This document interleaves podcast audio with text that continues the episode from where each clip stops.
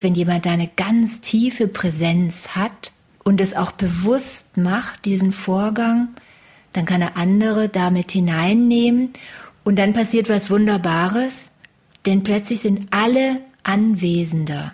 Und wenn wir alle Anwesender sind, erhöht sich unsere Wahrnehmungsfähigkeit. Get Happy.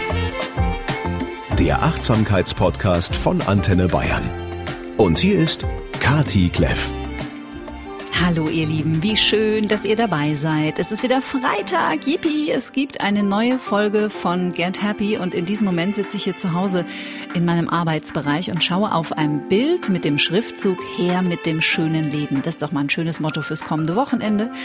Ich hoffe, ihr holt euch das schöne Leben und lasst es euch richtig gut gehen. Hashtag Selbstfürsorge.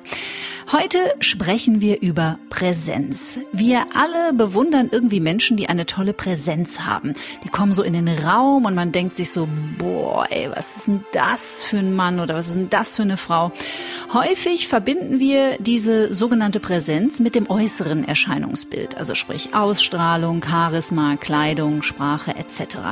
Aber die Frage ist, ist Präsenz wirklich etwas, das man im Außen haben kann? Und noch viel wichtiger die Frage, kann man Präsenz überhaupt haben. Über dieses spannende Thema werde ich in der nächsten Stunde ein bisschen philosophieren.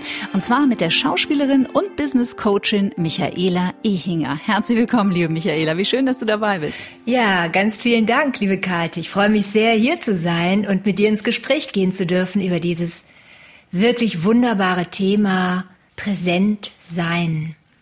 Ja. Was uns, glaube ich, einfach, ja, leicht abhanden kommt. Was ich ja schon mal als Koinzidenz in der Sprache total bemerkenswert finde, im Englischen heißt Präsenz present oder presence.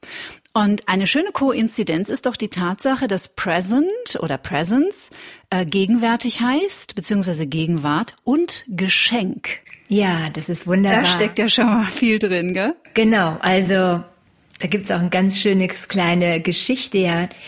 Present is a gift. Ja, und dieses, äh, das vergessen wir einfach immer wieder. Und in Kung Fu Panda, da gibt's äh, diese Schildkröte, ne, die diese Weise ist. Und die sagt ja, also die Vergangenheit ist äh, History und die Zukunft ist Mystery. Und ja, die Gegenwart ist ein Gift, ist ein Geschenk. Und das anzunehmen, das ist die Herausforderung, glaube ich, immer und immer wieder für uns alle in jedem Moment. Und es ist eben nichts, was wir, wie du gesagt hast, haben, ja. Ähm, es hat eben weniger mit haben zu tun als mit sein. Und das Sein ist eben etwas, was mit dem Spüren im Augenblick zu tun hat. Und das ist auch, was wir in unserer Ausbildung als Schauspieler und dann immer wieder weiter verfeinern. Wie geht denn das, das Gegenwärtige wirklich zu ertasten, zu erspüren, wahrzunehmen, ja, und sich immer wieder einzulassen auf diesen kleinen Moment, der jetzt ist und der dann wieder jetzt ist und dann wieder jetzt ist und wieder jetzt ist und äh, tja, nicht zu erwarten, dass es einfach automatisch klappt. Mhm. Ich merke auch jetzt erst, dass ich eigentlich erst jetzt in unserem Gespräch wirklich präsent bin. Mhm. Ja, ich komme auch gerade so an ne, man kommt dann doch erst an.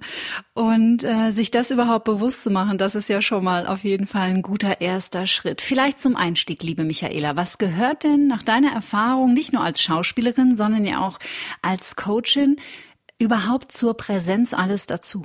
Also wir haben eine körperliche Präsenz. Das ist das, was wir immer zuerst wahrnehmen, wenn Menschen Raum betritt. Wir haben eine stimmliche Präsenz. Wir haben eine sprachliche Präsenz, wir können rhetorisch präsent sein, aber natürlich haben wir auch eine mentale Präsenz. Ja, also was sind da für Gedanken anwesend? Und das Zusammenspiel, das macht unsere Ausstrahlung aus.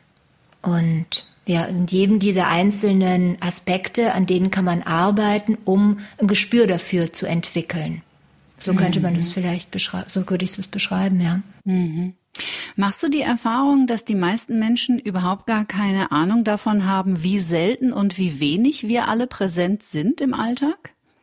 Mm, das hat sich verändert, finde ich, in den letzten Jahren. Also viele mhm. Menschen spüren genauer, nehmen bewusster wahr, dass sie nicht präsent sind in vielen Situationen und dass ihnen, ja, dass sie das wahrnehmen, ja. Also vor vielleicht zehn Jahren oder so war das noch viel abstrakter für viele Leute. Und heute sind die Leute da näher dran zu merken, puh, ich spüre, ich bin nicht bei mir, ich spüre, ähm, ich bin nicht da. Und zwar mhm. in ganz normalen Situationen im Alltag, von A nach B gehend, indem ich am Computer arbeite und so einsteige in irgendwelches Beantworten von E-Mails oder in meinen Gedanken bin, die einfach rasen und die ich mhm. nicht mehr einzeln wahrnehmen kann, sondern wo einfach es wirklich ein Rasen ist. Der Lärm im Kopf. Ja. Ich habe einen ganz schönen Satz von dir gelesen. Präsenz ist der Beginn von Entwicklung. Da habe ich lange drüber nachgedacht und fand ihn richtig, richtig gut. Warum ist Präsenz für dich der Beginn von Entwicklung? Erst wenn wir wahrnehmen, was wir denken beispielsweise, also wie denke ich über mich, wie, wie nehme ich mich wahr, erst wenn wir wahrnehmen, was gerade ist, ob auch an Gefühlen, erst wenn wir wahrnehmen, wo wir uns befinden, können wir ja bewusst damit umgehen. Also ist Wahrnehmung wirklich der Beginn, um irgendetwas in Bewegung zu bringen. Solange ich es nicht wahrnehme, gehe ich ja einfach in dem alten Muster weiter. Und es ist jetzt ganz vielfältig, ja. Das kann in einer Auftrittssituation sein, wenn ich mein Publikum oder die Leute in dem Meeting nicht wahrnehme wirklich. Ja, wie soll, will ich dann in den Kommunikationsprozess treten. Wenn ich mich selber nicht wahrnehme, wie kann ich zu der Erwartung kommen, dass andere mich wahrnehmen? Also das ist ein Riesenfeld, was sich da auftut. Deswegen ist es wirklich aus meiner Sicht der Beginn der Entwicklung. Und dann kann man gucken, an welchem Thema macht es Sinn, für die jeweilige Person zu arbeiten oder natürlich auch mit sich selbst zu arbeiten. Das ist ja mhm. kein Thema, was äh, ich nur vermittle, sondern das ist ja ein Prozess, in dem ich tagtäglich selber drin stecke. Na klar. Ja, auch das an dieser Stelle, ne? Das ist ja auch was, was ich mit eigentlich allen meinen Gästen früher oder später mal kurz so feststelle. Dieser Prozess hört nie auf. Also man erarbeitet sich nicht ein gewisses Level und ab da ist man sowas wie Buddha, sondern es bleibt eine Daily Praxis. Ich nehme an, auch für dich, wenn du dich so viel damit beschäftigst, trotz all dem? Unbedingt. Also ich glaube, Präsenz heißt ja gegenwärtig sein. Die Gegenwart ist halt eine Sekunde später eine andere Gegenwart, ja. Und das mhm. heißt, sich immer wieder einlassen auf das Setting, einlassen auf den Moment, einlassen, ja. Und Menschen, es gibt natürlich Schauspieler, die das vielleicht auch nicht mehr so stark machen, die sind dann routiniert. Aber mhm. routiniertem möchte man nicht so gerne zusehen. Das berührt einen nicht wirklich, weil man spürt, da ist jemand nicht mehr wirklich am Erleben, am Erfahren des Augenblicks. Mhm. Und das ist der spannende Moment. Also wenn jemand wirklich den Augenblick erlebt, weil dann jetzt beispielsweise im Theater gehe ich mit dem Darsteller oder der Darstellerin mit in die Situation. Und das mhm. ist eine wahnsinnige Qualität, ähm, die ich unglaublich schätze, ja. Und das ist das Gift, ja, das ist das Geschenk, wenn wir einen Augenblick gegenwärtig erleben dürfen. Ich war mal auf einem Retreat von Eckhart Tolle, der ja vielleicht der König der Präsenz ist. Und ich muss gestehen, dass ich sowas selten erlebt habe. Der ist ja echt ein sehr unauffälliges Manschgal, so mit seinen beigen Anzügen und seinen hellblauen V-Ausschnitt Polundern und so. Der ist ja, und irgendwie ist der ja auch putzig. Der hat sich ja so eine Kindlichkeit bewahrt, die man in seinem Gesicht auch sieht. Und wenn der auf die Bühne kam, machte der gar nichts. Der setzte sich einfach in einen Sessel und trat in Verbindung mit seinem Publikum. Er hat nicht gesprochen. Und der nimmt dich mit in seine Präsenz. Sowas habe ich noch nie erlebt. Also wirklich tausend Menschen fuhren richtig runter. Also als hätten tausend Menschen echt zusammen so, oh, boah, jetzt komme ich hier erstmal an. Das war wirklich beeindruckend. Das habe ich in der Form tatsächlich so noch nie erlebt. Unglaublich. Mhm. Ja, das ja. spricht natürlich dafür, dass er selber eine unglaubliche Präsenz hat. Und was da stattfindet, ist im Grunde eine Atmosphäre. Ja, und da steckt mhm. ja das Wort Atmen drin, Luft drin. Und die Art, wie er atmet, das ermöglicht anderen, damit einzusteigen. Und du hast gerade mhm. so gemacht, ja. Und also da geht also offensichtlich erstmal Luft raus, man entspannt sich durch sein Vorleben und das ist ansteckend, ja. Und die Person, die führt jeweils, die schafft die Atmosphäre. Und natürlich, wenn jemand eine ganz tiefe Präsenz hat und es auch bewusst macht, diesen Vorgang, dann kann er andere damit hineinnehmen und dann passiert was Wunderbares, denn plötzlich sind alle Anwesender. Und wenn wir alle Anwesender sind, erhöht sich unsere Wahrnehmungsfähigkeit. Mm. Und dann haben wir ein und ganz so tolles wir, Klima, ja. Ja.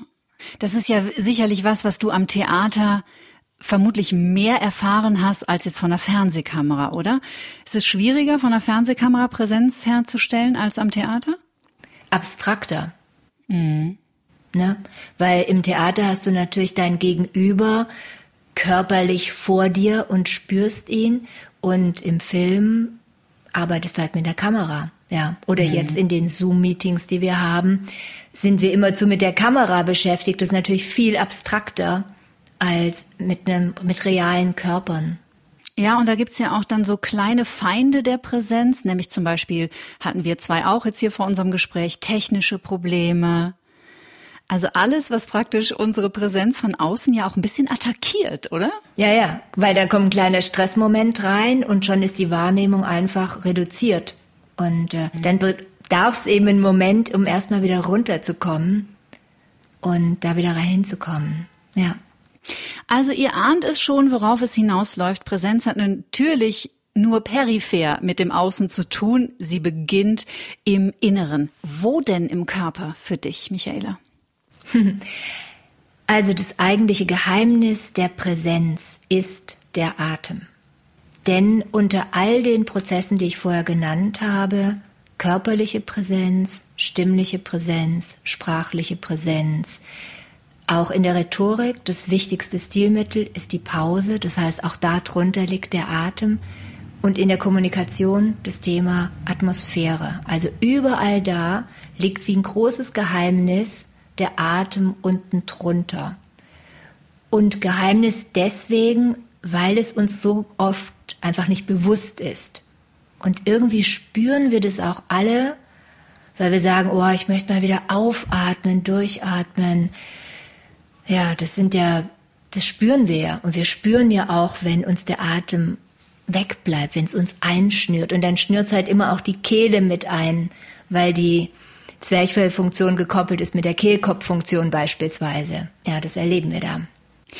Am Ende startet es doch immer mit der Atmung. Also wir haben natürlich hier auch schon eigene Folgen gemacht zum Thema Atmen mit der Christine Schmidt. Und ich finde es so eine schöne Entwicklung, dass sich das, und das ist ja auch das, was du beobachtest, doch in den, gerade finde ich, in den letzten fünf Jahren doch deutlich aus der Esoterik-Ecke verabschiedet hat und man nicht mehr glaubt, ja, ja, atmen und dann war das irgendwie so ein blöder, ein blöder ironischer Witz, sondern da ist richtig Wissenschaft drin in dieser Atmung. Der kann uns richtig unterstützen. Ja, also als ich mein Buch geschrieben habe, wollte ich das zuerst Atem nennen. Mhm. Und dann haben mir ganz viele Leute abgeraten und gesagt, das kannst du doch nicht machen. Wen interessiert den Atem, Michael?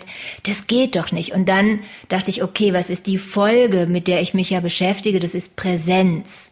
Okay. Dann heißt es, wir gehen von dahin, äh, was die Leute interessiert. Die interessiert erstmal nicht Atem. Unterdessen, mhm. glaube ich, könnte man das locker machen, also den auch als Titel zu nehmen. Wie kam es denn in deinem Werdegang, dass du praktisch das, was du auch im Schauspiel gelernt hast, Präsenz herzustellen vor der Kamera und auch auf der Theaterbühne, das nochmal in deine Sprache zu bringen und auch damit rauszugehen und das Menschen beizubringen und äh, sie zu lehren, auch in ihre Präsenz zu kommen. Wie kam es dazu?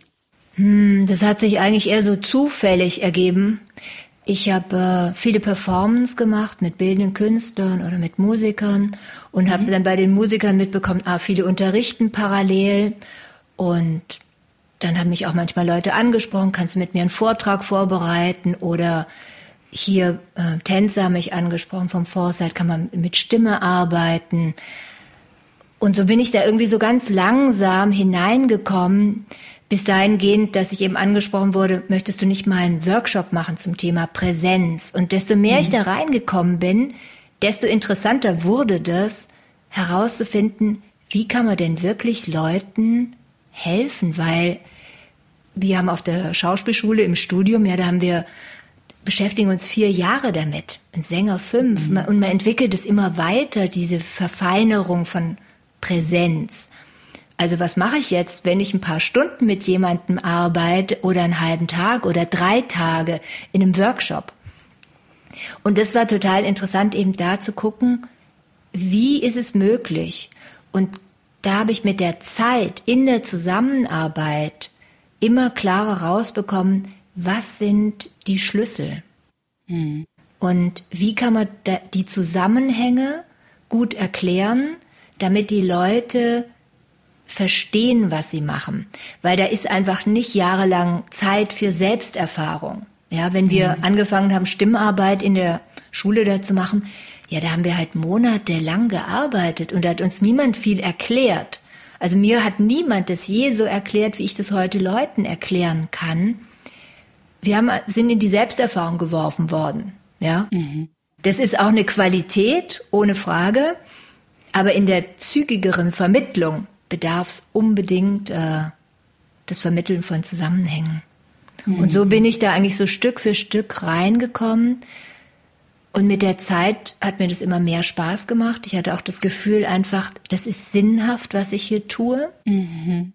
Es ist eine, ist so ein Geschenk, ähm, ja, andere darin zu unterstützen, in ihre Kraft zu kommen und in ihre mhm. Ausstrahlung oder einfach auch ihren Stress, ihr Stresslevel runterzubekommen. Ja, und so kam es das dann, dass ich nach und nach das eigentlich immer mehr meine Berufung wurde und das Theaterspielen war lange Zeit dann parallel noch und die Performance. Mhm. Und irgendwann wurde es einfach zu viel. Ich hatte auch zwei Kinder in der Zeit. Also irgendwie musste ich dann meine Entscheidung treffen, mhm. damit ich fokussierter mich mit einem Thema ja, beschäftige. Diese Sinnhaftigkeit, das ist, glaube ich, auch etwas, das fast alle meine Gäste hier im Podcast irgendwie miteinander verbindet. Und so viele Menschen, die etwas in die Welt jetzt zurückgeben, und das passiert ja meistens eher so in der zweiten Lebenshälfte, die haben vorher was ganz anderes gemacht. Und das finde ich immer super interessant, was es dann im Grunde genommen ist, was einen, einen neuen Weg einschlagen lässt. Und dieses, Gefühl der Zufriedenheit, das entsteht, wenn man merkt, man kann anderen Menschen was mitgeben oder man kann sie unterstützen, in ihre Kraft zu kommen, das ist ja, das Tollste, was es gibt. Also dann ist ja auch Arbeit keine Arbeit mehr. Oder wie empfindest du das? Ja, also ich habe das als wirklich riesiges Geschenk empfunden. Manchmal war es auch sehr anstrengend, also wenn so ganze Tage ja von morgens um neun bis 17 Uhr, dann war ich manchmal erschöpft, aber gut erschöpft. Ja, mhm. und äh, ja, also ich habe das als riesiges Geschenk erlebt und es war dann natürlich sehr hart, äh, als über die Corona-Zeit die ganzen Präsenzveranstaltungen abgesagt wurden. Ja. Auch Auftraggeber einfach äh, weggerutscht sind, weil da einfach auch keine Aufträge mehr waren. Dann wurden wir mhm. wegrationalisiert in der Weiterbildung. Und dann plötzlich ähm, zu spüren, was mir da fehlt auch. Mhm. Ja, das kann ich mir gut vorstellen. Da bin ich dann in eine ganz andere Weise gefordert gewesen und noch ähm, Präsenz in meinem Alltag herzustellen. Mhm. Und also ich hatte natürlich auch vorher immer das Thema Präsenz im Alltag herstellen, weil ich das finde ich unglaublich wichtig, weil das ist ja unsere Hauptlebenszeit, ja, ob jetzt beruflicher ja. Alltag oder privater Alltag. Und Es ist aber nochmal eine andere Herausforderung, wenn es einem nicht gut geht, wenn Existenzangst ja. dazu kommt, dann noch in die Präsenz zu kommen mm. und nicht der Sorge und dem Gedankenrasen alle Tore zu öffnen. Mm. Und da habe ich gemerkt, wow, wow, wow, wow, wow, ähm, das ist ja nochmal was ganz anderes. Vorher bin ich sozusagen mit dem Thema Bühnenpräsenz, Präsenz in der Kommunikation umgegangen, Präsenz im Alltag mit alltäglichem Stresslevel, sage ich mal. Mhm. Und äh, jetzt bin ich mehr auch dazu gekommen im Umgang mit mir selber. Was heißt es, wenn Retraumatisierung wieder hochkommt und dann mhm. Präsenz ähm, herzustellen? Das war nochmals ja. ein anderer Dreh, ja. Ja, und da muss man sich oder darf man sich bewusst machen, finde ich, dass ja Präsenz auch dann abhanden kommt in uns, weil unser Gehirn, und wir sprechen hier sehr, sehr viel über das Gehirn, übrigens das nächste Mal in einer ganz tollen Folge im September, auf die ich mich sehr freue, mit Dr. Volker Busch, weil eben unser Gehirn so darauf programmiert ist, beziehungsweise ja im Grunde genommen nur diese eine Mission zu erfüllen hat, nämlich unser Überleben zu sichern. Das heißt, die ganze Zeit im Außen nach Gefahren zu suchen. Und wenn wir uns dann plötzlich in einer Alltagssituation wiederfinden, die für uns alle ja neu war im Frühjahr 2020, plötzlich Menschen auf der Straße mit Masken zu sehen und nicht mehr ganz normale Dinge machen zu dürfen und überall nur noch besorgte, ängstliche Politiker zu sehen, da steht unser Gehirn natürlich voll drauf. Also da sind wir ja dann praktisch nur noch im Außen, nur noch an den Nachrichten und nur noch auf der Suche nach der nächsten Katastrophe. Und dann präsent zu bleiben, ist ja für jeden Menschen unglaublich schwierig. Ist es wahrscheinlich auch immer noch. Ist es immer noch. Mir hilft der Gedanke, bring your brain home to your body. Mhm.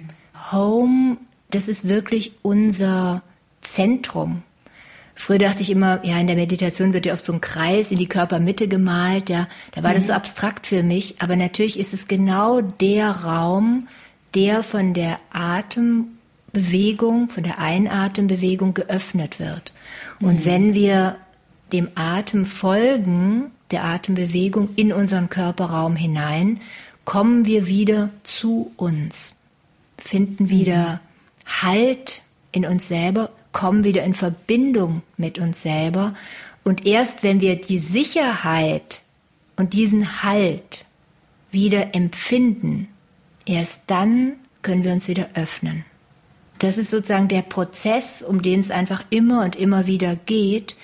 Ob ich jetzt äh, Nervosität habe wegen Lampenfieber und auf einer Bühne stehe, äh, bei einer Führungskräftekonferenz oder ob ich mit mir selbst umgehe und merke, meine Gedanken sind mit lauter Sicherheitsgedanken so beschäftigt, dass ich meinen Körper verliere. Mhm. Und auch das heutige Arbeiten so viel am Computer führt natürlich auch dazu, dass wir das Körperbewusstsein und damit den Spürsinn für uns selbst und für die Situation gewissermaßen, ja, dass uns der verloren geht. Mhm. Und ich glaube, ne, ich glaube nicht, ich beobachte das genau, dessen Bedarf, dass wir bewusster lernen, mit uns umzugehen. Und das mhm. haben wir mhm. halt nicht gelernt. Ja, das mhm. wäre super, wenn man Präsenz sein in der Schule lehrt. Ich glaube, das wäre das eines, wäre es wirklich ein ganz wichtiges äh, Unterrichtsfach, weil wir leben halt nicht mehr auf der Kuhwiese, ja. Und äh, ja, das weißt du, und sind so mit sinnlichen Dingen beschäftigt, sondern äh, das ist ja so komplex unser Leben und so herausfordert und so viele Informationen in ganz vieler, in kurzer Zeit, dass es darum geht, wirklich bewusst Präsenz herzustellen, weil sonst findet sie nicht statt. Ja. Also ich weiß an ersten Schulen, also in Amerika schon länger, da gibt es ähm, viele Grundschulen, die vor allem in sozial schwachen Stadtteilen sind, ähm, wo Lehrer angefangen haben, mit Kindern vom Unterricht zum Beispiel zu meditieren. Und da sind die Raufereien und Prügeleien an der Schule deutlich zurückgegangen. Die Kinder sind einfach viel, viel ruhiger geworden und auch im sozialen Umgang miteinander. Ich weiß auch, dass es äh, hier in Bayern einige Schulen gibt, die zumindest mal das Thema Achtsamkeit mit in den Unterricht nehmen oder Glück. Also bei Präsenz gehe ich voll mit. Ich finde Präsenz und Bindungstheorie, das wären meine beiden Fächer, die ich unbedingt für die Grundschule einfordern würde, weil da ist auch einfach so viel Wahrheit drin. Und das, was du gerade gesagt hast, auch das ist so wichtig, das darf man sich immer wieder bewusst machen, dieses Thema Sicherheit. Und wie wichtig es ist, diese Sicherheit im Innern zu kreieren, Wobei ich weiß nicht, wie du das empfindest, wenn ich so mit Menschen, sage ich jetzt mal zwischen Tür und Angel darüber spreche, dann sagen die häufig, ja, aber ich, also nee, unsicher, nee, fühle ich mich eigentlich nicht, weil sie denken, es ist was, was auf der kognitiven Ebene stattfindet. Aber dieses Gefühl von, sage ich jetzt mal, Angst oder nicht gefühlter Sicherheit ist ja etwas, was auch wieder im Körper stattfindet. Und ich weiß noch, als ich das erste Mal äh, oder als ich anfing, tiefer in die in den Bereich Psychotraumatologie einzusteigen, ich immer wieder den Satz hörte: Traumaheilung geht nur über den Körper. Man kommt am Körper einfach nicht vorbei. Und ich habe lange nicht verstanden, was damit gemeint ist. Aber es ist diese nicht vorhandene Sicherheit innerhalb des Körpers. Und da müssen wir erstmal wieder hinkommen. Das ist genau meine Erfahrung. Also, dass der Körper mhm Sobald wir ihn spüren, kann er uns helfen, Sicherheit zu empfinden. Zum Beispiel dem Gehen. Wir mhm. gehen unsere Wege und sind häufig nicht präsent. Das spiegelt sich wieder in unserer Körperhaltung, die wir da haben. Sobald wir anfangen, den Boden zu spüren, in Kontakt zu kommen, erfährt unser Nervensystem über das bewusste Wahrnehmen des Kontaktes, ah, Boden, ah, Sicherheit, alles okay, kannst dich entspannen. Dann mhm. verändert sich die Körperhaltung und die Muskeln lassen nach, also haben nicht mehr so eine Überspannung und damit kommt die Atmung tiefer. Und plötzlich atmet ein Mensch auf und ist mehr bei sich. Das heißt, über das Spüren des Bodens hat die Person in dem Moment für sich selbst Sicherheit kreiert. Mhm. Und das Verrückte ist ja, der Boden ist ja immer da. Also keiner von uns äh, geht ja ohne Boden über Wasser, oder? Noch nicht. Noch nicht, ja. Das heißt, der Boden ist immer da. Die Frage ist, sind wir in der Lage, den Boden zu spüren? Mhm. Und da wir eben so wenig noch im Spüren sind, ist uns der Boden ganz häufig einfach nicht bewusst abhanden bewusst, gekommen. Genau. Ja. ja. Und umgangssprachlich weiß man es, finde ich ganz schön. Man sagt, ich habe einen Boden unter den Füßen verloren. Ja. Also mhm. es gibt ein tiefes Wissen, ganz tiefes Wissen in uns, was da eigentlich stattfindet. Mhm. Und was ich versuche, ist, das wirklich ins Bewusstsein zu heben und den Leuten zu zeigen und es mit denen zu untersuchen, wie können wir ganz konkret, und zwar in unserem Alltag, Präsenz herstellen. Also, dass die Erfahrung, die Menschen machen in der Meditation, im Yoga, im autogenen Training, dass diese Erfahrung in den Alltag reinwachsen dürfen. Und dass wir mhm. gucken können, ja, wie mache ich das? Auf dem Weg von A nach B zum nächsten Meeting? Wie mache ich das, wenn ich meine Kinder vom Kindergarten abhole? Oder ja, auf all diesen Wegen, die wir täglich so gehen. Und wie mache ich das, wenn ich jetzt hier sitze? Wie komme ich hier in meine Präsenz? Wie kann mir das gelingen? Wie kann ich mich überhaupt spüren? Wie geht denn überhaupt spüren? Ja, das ist ja, äh, ja gar nicht mehr so absolut. selbstverständlich. Wie geht denn nee. das? Ja, wie spüre ich mich denn? Ich bin ja hier ganz ja. viel in meinen Gedanken. Ich rede, kann ich mich trotzdem spüren? Ja, wo spüre ich mich denn jetzt hier gerade im Sitzen? Ja, das zu untersuchen und Erfahrung darin zu sammeln.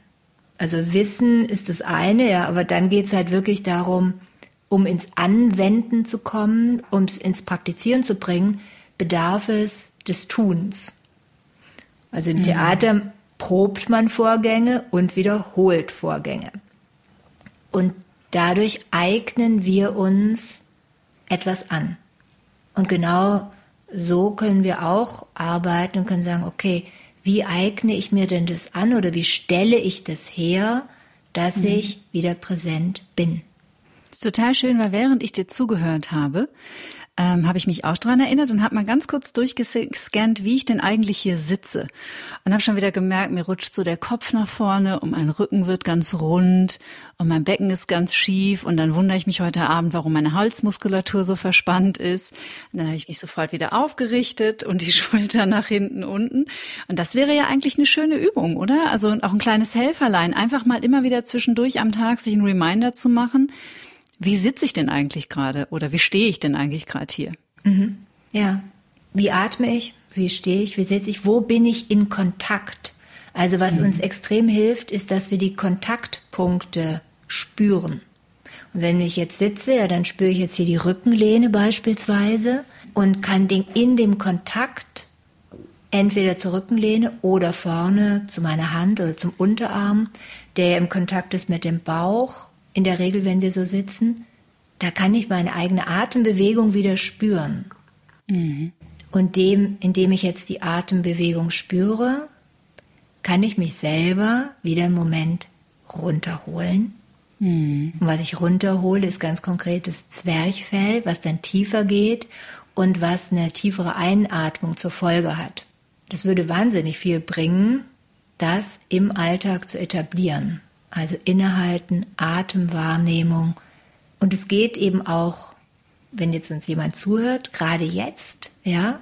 Das heißt, wo immer die Zuhörenden jetzt gerade stehen oder sitzen, man kann einen Moment in die Atembewegung gehen und es durch ins Spüren kommen wirklich wieder da sein. Also ich brauche dafür nicht die Augen zu schließen und sagen, ich brauche jetzt erstmal drei Minuten, fünf Minuten totale Ruhe, sondern wenn man ein bisschen geübt ist, die Atembewegung zu spüren, kann man das wunderbar im Zuhören machen. Mhm. Und dann passiert was Tolles, denn indem ich mich spüre, indem ich, wenn ich zuhöre, atmend, gewinne ich eine gesunde Distanz. Und äh, ja, indem ich das gerade mache, findet es auch wieder deutlicher statt und es ist toll mhm. zu mhm. spüren und zu merken, aha, ich spüre jetzt deutlicher, ich bin hier und du bist da.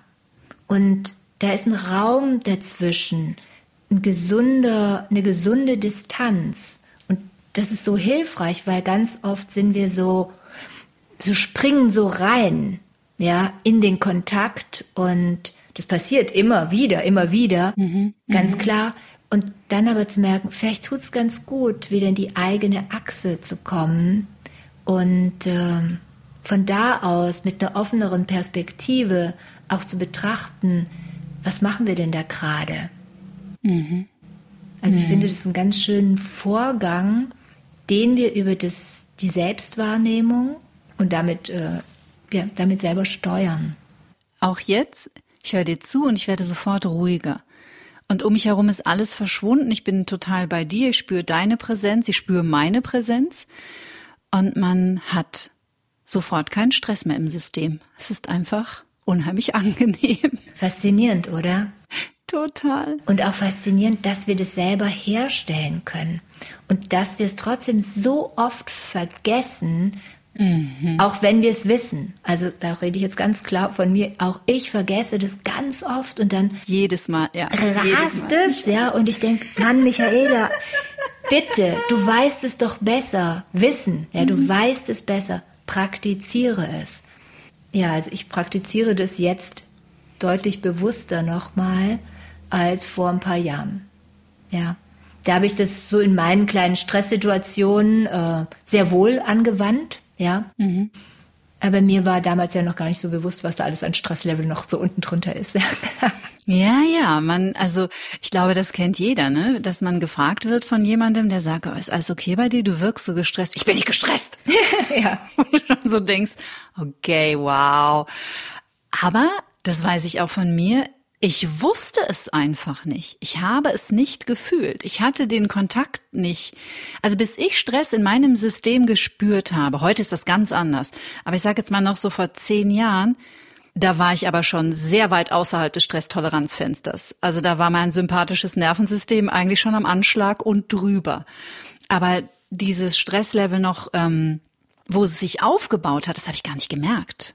Wo mein Gegenüber es schon längst bemerkt hat.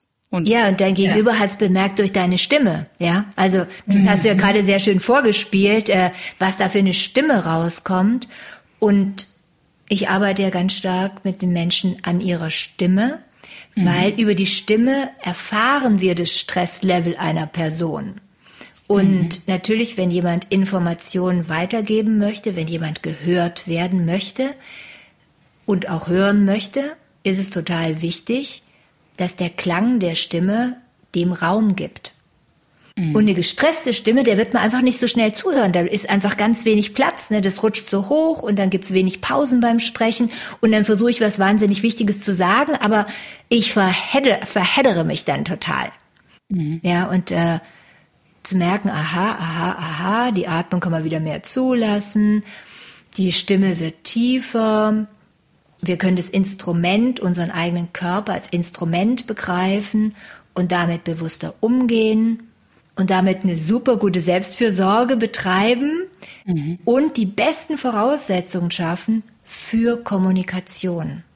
Damit beginnt eine wertschätzende Kommunikation. Total. Man hört auch ganz anders zu. Ja. Und ja, wir wollen ja gerne, dass uns zugehört wird, wenn wir schon sprechen, mhm. ja. Ich sage ganz gerne, ja, sprechen ist im Grunde ja ein pädagogischer Akt. Also geht es ja darum, äh, dass ich ein Klima schaffe, eine Atmosphäre, in der zugehört werden kann. Mhm. Und ja, wie schaffe ich denn das, dass mir zugehört wird? Indem ich Pausen mache, indem mein Gegenüber eine Chance hat, diese Informationen, die da kommen, wahrzunehmen, anzunehmen, eigene Assoziationen entstehen zu lassen, dass ja, dass dadurch ein Mitdenken geschieht. Wenn wir die mhm. Leute zutexten, beispielsweise, was wir nicht absichtlich machen, ist ja ganz klar, wir machen das nicht absichtlich. Unbewusst halt. Ist unbewusst, weil das Stresslevel mhm. hoch ist, texten wir einfach. Ja. Ja, und damit können wir einfach lernen, bewusster umzugehen. Und äh, plötzlich schaffen wir einfach einen Moment, äh, in dem Dialog entsteht, auch in einem Moment, wo vielleicht gerade nur eine Person spricht und ein Monolog hält. Aber es entstehen Reaktionen in den Pausen. Mhm. Und die Pause ist nichts anderes als die natürliche Einatembewegung. Mhm. Das ist nichts Künstliches, ja, sondern das bedeutet, eine Person lässt sich in diesem Moment gerade selber zu, lässt ihren mhm. eigenen Atemrhythmus, ne, da kommen wir wieder zum Atem zurück. Mhm. Super schön. Lässt sich zu, in ganz vielen Kulturen ist ja der Atem immer auch die Seele, ja, mhm. als Bild. Also wir lassen uns selber mehr zu und damit lassen wir unser Gegenüber mehr zu. Mhm. Und plötzlich stehen wir oder können wir anders äh, weil wir uns selber anders entfalten, auch das Entfalten der anderen mehr zulassen. Also und das ist eine ganz tolle Erfahrung, wenn das stattfindet, mhm. dann fängt es an, einen zu berühren. Ja. Ja. Also ich glaube auch fest, dass die ähm, Verbundenheit zum anderen nur über die Verbundenheit zu uns geht und das, was du gerade beschrieben hast, das ist eine ganz andere Qualität von Verbindung zum anderen. Natürlich öffnen wir dadurch auch ein bisschen die Tür zu einer Verletzlichkeit. Ja, also mhm. und ich glaube aber, dass wir sind halt verletzliche Wesen als Menschen. Ja. Ja, und ja. ich glaube, es ist sinnvoll, nicht sinnvoll, es ist, es ist einfach so. Es ist so. Und das zu leugnen heißt, sich so einen Panzer drauf schaffen. Und mhm. natürlich manchmal brauchen wir den, um so ein Bild nach außen kurz zu kreieren. Mein Ziel ist eigentlich immer mehr, das loszulassen und zu versuchen, ja. mit der Verletzlichkeit da zu sein. Ja. Das sagt sich immer leichter natürlich, als es dann auch immer wieder, ähm, wie alles, ja, als es zu praktizieren. Aber ich denke, es ist gut, sich zu ermutigen, es zu tun, sich gegenseitig zu ermutigen und sich zu freuen, wenn andere diese Räume öffnen, damit wir dem ja folgen können, damit wir auch diesen Raum spüren und äh, damit einsteigen können. Ja. Das ähm, gerade was ganz Interessantes gesagt zum Thema Stimme und Präsenz und auch Stress. Ich kenne wahnsinnig viele Leute, die auch in verantwortungsvollen Positionen arbeiten und ich würde mal sagen, schon berufsmäßig ein relativ hohes Stresslevel, so ein Grundstresslevel haben. Und die sind häufig heiser oder die räuspern sich viel. Hat es damit zu tun? Ja, also ich habe vorhin gesagt, dass die Zwerchfellfunktion gekoppelt ist mit der Kehlkopffunktion. Das mhm. heißt, wenn das Stresslevel hoch ist tagtäglich, was bei den meisten Menschen der Fall ist, muss man ganz ehrlich sagen, mhm. dann ist die Bewegung des Zwerchfells reduziert. Und da das gekoppelt ist, öffnet sich auch, geht der Kehlkopf nicht mehr so tief runter und damit öffnen sich auch die Stimmlippen nicht so. Dann wird es hier hart, dann haben wir das Gefühl, es wird so eng im Hals und dann wird Sprechen anstrengend. Also man kann das ausprobieren, man kann mal so ein bisschen die Luft anhalten. Das mache ich jetzt gerade mal. Ich halte mal so ein bisschen die Luft an mhm. und dann merke ich sofort, oh, da kommt so ein Druck gleichzeitig auf den Kehlkopf. Ne? Man sieht's auch bei dir, die Ader geht raus. Also man kann das ausprobieren gerade und einfach mitmachen. Und dann merkt man, okay, und wenn ich unter diesem Druck spreche, ja, dann werde ich heiser mit der Zeit. Und manche Leute, also ich habe auch viel mit Lehrern gearbeitet, die kriegen dann Knötchen auf den Stimmlippen. Mhm. Das sind die Folgen sozusagen, wenn du ganz oft heiser bist ähm, und die Atmung einfach nicht tief geht. Das ist sozusagen die Voraussetzung für einen angenehmen Stimmklang dann muss man genau daran arbeiten, dass ich das wieder beruhigen kann. Aber das ist ein Muster, ja. Das muss man sich klar machen. Das ist ja nicht willentlich, dass wir nicht tief atmen, sondern mhm. der Stress führt zu einer Anspannung, zu einer mentalen und muskulären Anspannung. Das ist immer gekoppelt. Das ist nicht entkoppelt, sondern das funktioniert immer gleichzeitig. Und dann gilt es eben, an der muskulären und mentalen Lösung zu arbeiten. Mhm. Und das Schöne ist, wenn wir an dem einen arbeiten, ändert sich das andere immer gleich mit. Ja! Wenn ich jetzt daran arbeite, über den Kontakt mit der Hand auf dem Bauch, dass meine Atmung tiefer kommt, dann entspanne ich mich muskulär, damit wird die Atmung tiefer, aber ich entspanne mich ja gleichzeitig auch mental. Mhm.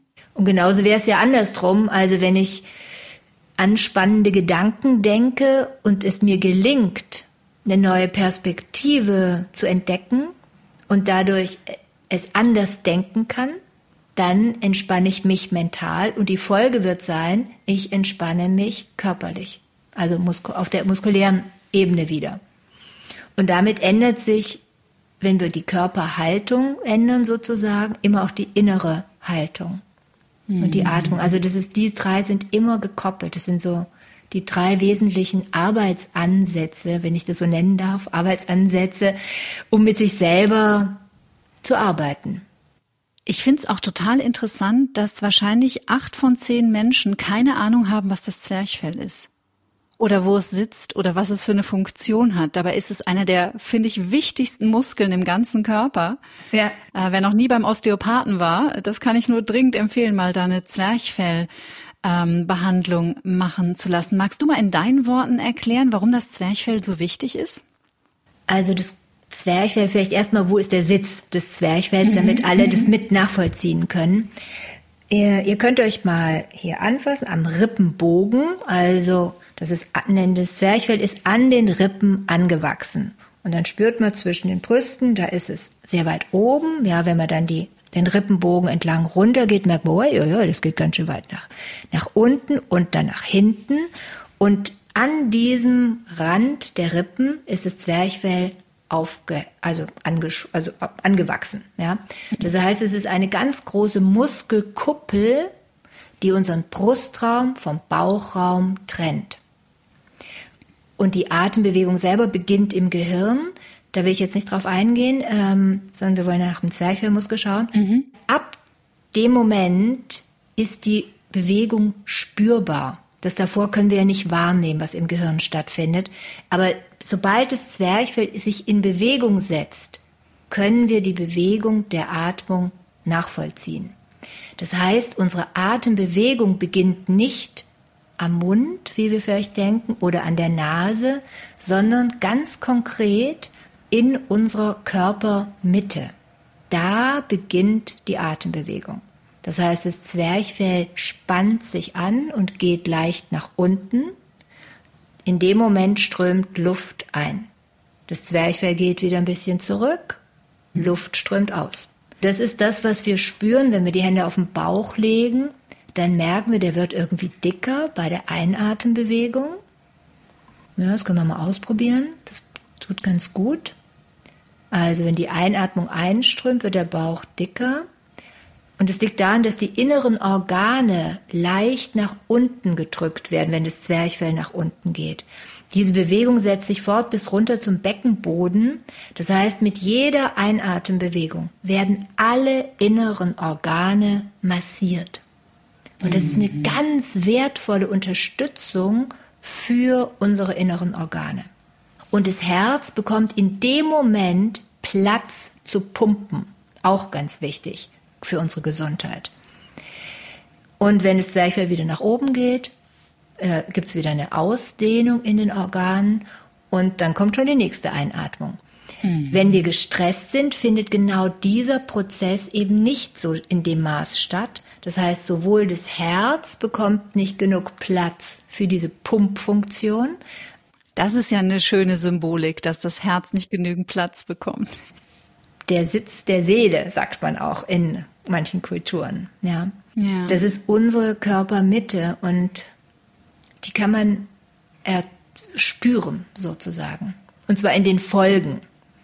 Und somit sage ich manchmal so zum Spaß am Ende von dem Seminar, also wir hätten das Ganze hier auch Gesundheitsmanagement nennen können. Natürlich, die Leute kommen in der Regel zu mir, weil sie präsent auftreten wollen. Aber eigentlich ist es immer auch Gesundheitsmanagement. Ja, also das ist, lässt sich gar nicht trennen. Das heißt, wie können wir wirklich stressfreier oder Stress reduzieren im Alltag, indem wir uns immer wieder bewusst machen, was gerade stattfindet. Also präsent mhm. sein ist das Gegenteil von Stress erleben. Ist Präsenz und Achtsamkeit für dich dasselbe oder gibt es da einen Unterschied? Präsenz entsteht durch Achtsamkeit. Ja, sehr gut. Mhm. Und Präsenz wird in, ja, also hier in der, im Deu also in der Sprache eben auch so verstanden mit Wirkung nach außen. Und so hattest du das Ganze ja auch eingeleitet, ne, am Anfang Wirkung nach außen. Und die mhm. Erfahrung ist eben, und das fand ich so interessant, ähm, im Lehren, in der Zusammenarbeit mit den Menschen festzustellen, es hat vor allem eine Wirkung nach innen. Das war mir auch selber, ehrlich gesagt, als Schauspielerin gar nicht so bewusst, weil es halt immer um das Schön. Außen ging.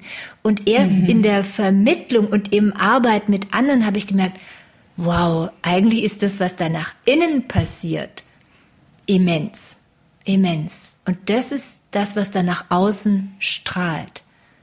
Ja, das ist das, was mich so berührt hat auch oder immer wieder berührt, so einen Prozess miterleben zu dürfen, was das für eine Wirkung hat.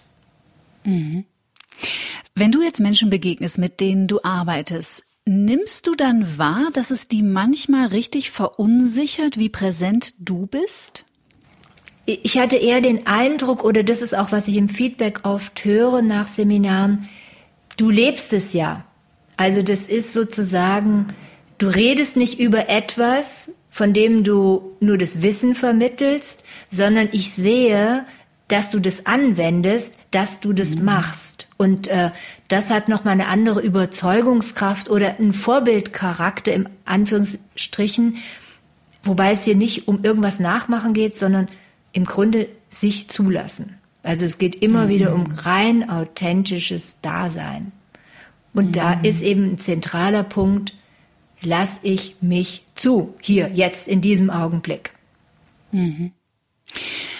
Es gibt dieses schöne Zitat von Gandhi, Be the change you want to see in the world.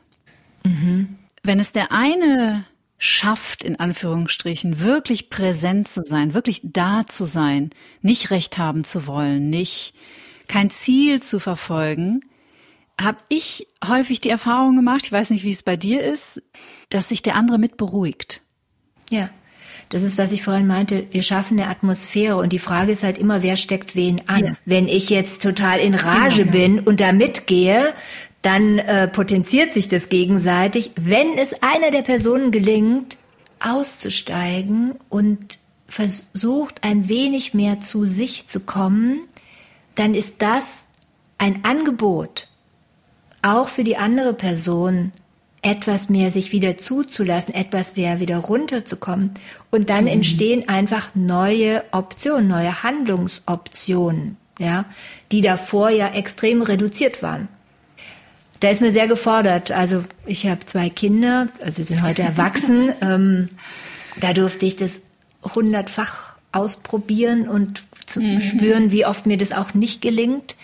Und dann wieder einen Anlauf zu machen, zu versuchen, ja, es herzustellen und zu sagen, ich schenke wirklich die ganze Präsenz jetzt meinem Kind. Und äh, mhm. ja, ich glaube, das ist ein, heute darf man schon sagen, das ist ein Riesengeschenk, wenn Menschen anderen Menschen ihre Aufmerksamkeit schenken. Oh, vielleicht kann ich da gerade eine Situation beschreiben. So gerne. Also ich bin da im Zug neulich mal wieder gefahren zu einer Veranstaltung äh, von einer Bank nach Düsseldorf und im Zug kommt man ins Abteil, die Menschen Kopfhörer auf, Maske auf, gar keine Wahrnehmung, jeder ist nur noch mit sich beschäftigt. Allein Hallo zu sagen, guten Tag, kann ich da vielleicht an meinen Platz? All das fällt wahnsinnig schwer, weil gar keine Verbindung mehr hergestellt wird. Keine Präsenz, für das, was wirklich gerade in diesem Raum stattfindet, sondern ein völliges Abtauchen in die Geräte. Und die völlige Abschirmung unterdessen, das war gespenstisch. Es war wirklich mhm. gespenstisch. Ich habe da so einen kleinen Lachanfall dann bekommen. Und dann haben die geguckt. und dann gab es so einen Moment äh, von, ja, es ist auch ein bisschen absurd. Für uns auch. Total.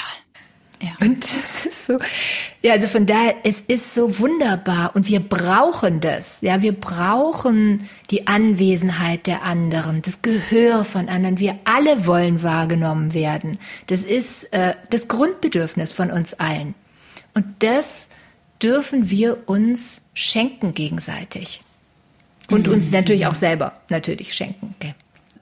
Ich würde gerne mit dir am Schluss das machen, was ich mit allen meinen Gästen mache. Ich beginne einen Satz und würde dich bitten, diesen Satz zu Ende zu führen. Okay, ich probiere. Michaela Ehinger, das erste, was ich morgens nach dem Aufstehen tue, ist.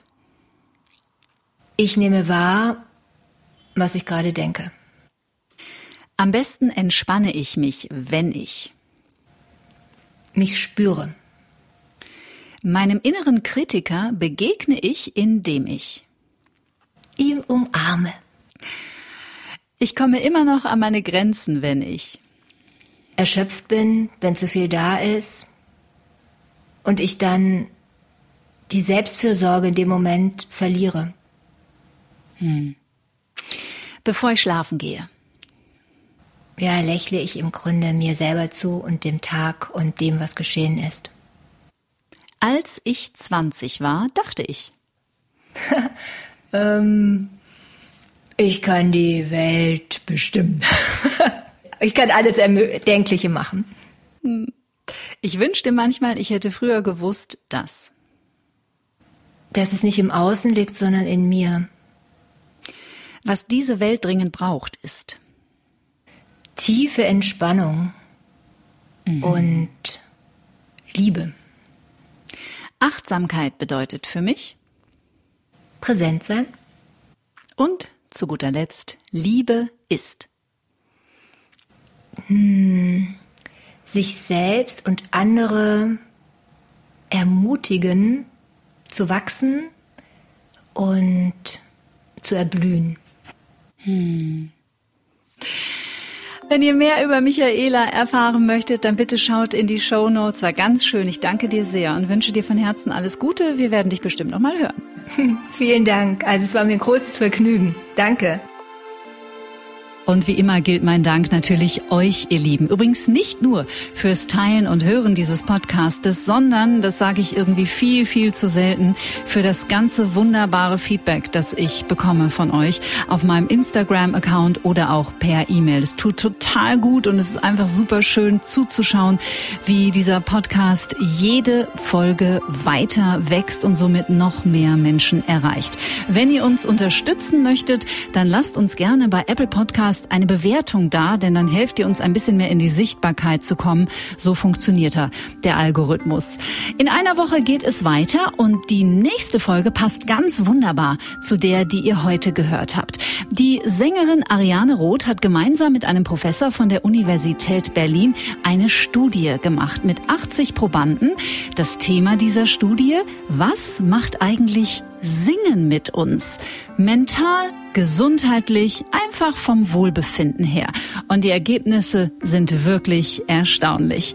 Also, wir hören uns wieder in einer Woche. Wie immer, bleibt bis dahin gesund, bleibt zuversichtlich und natürlich stets neugierig. Tschüss! Get Happy. Der Achtsamkeitspodcast von Antenne Bayern.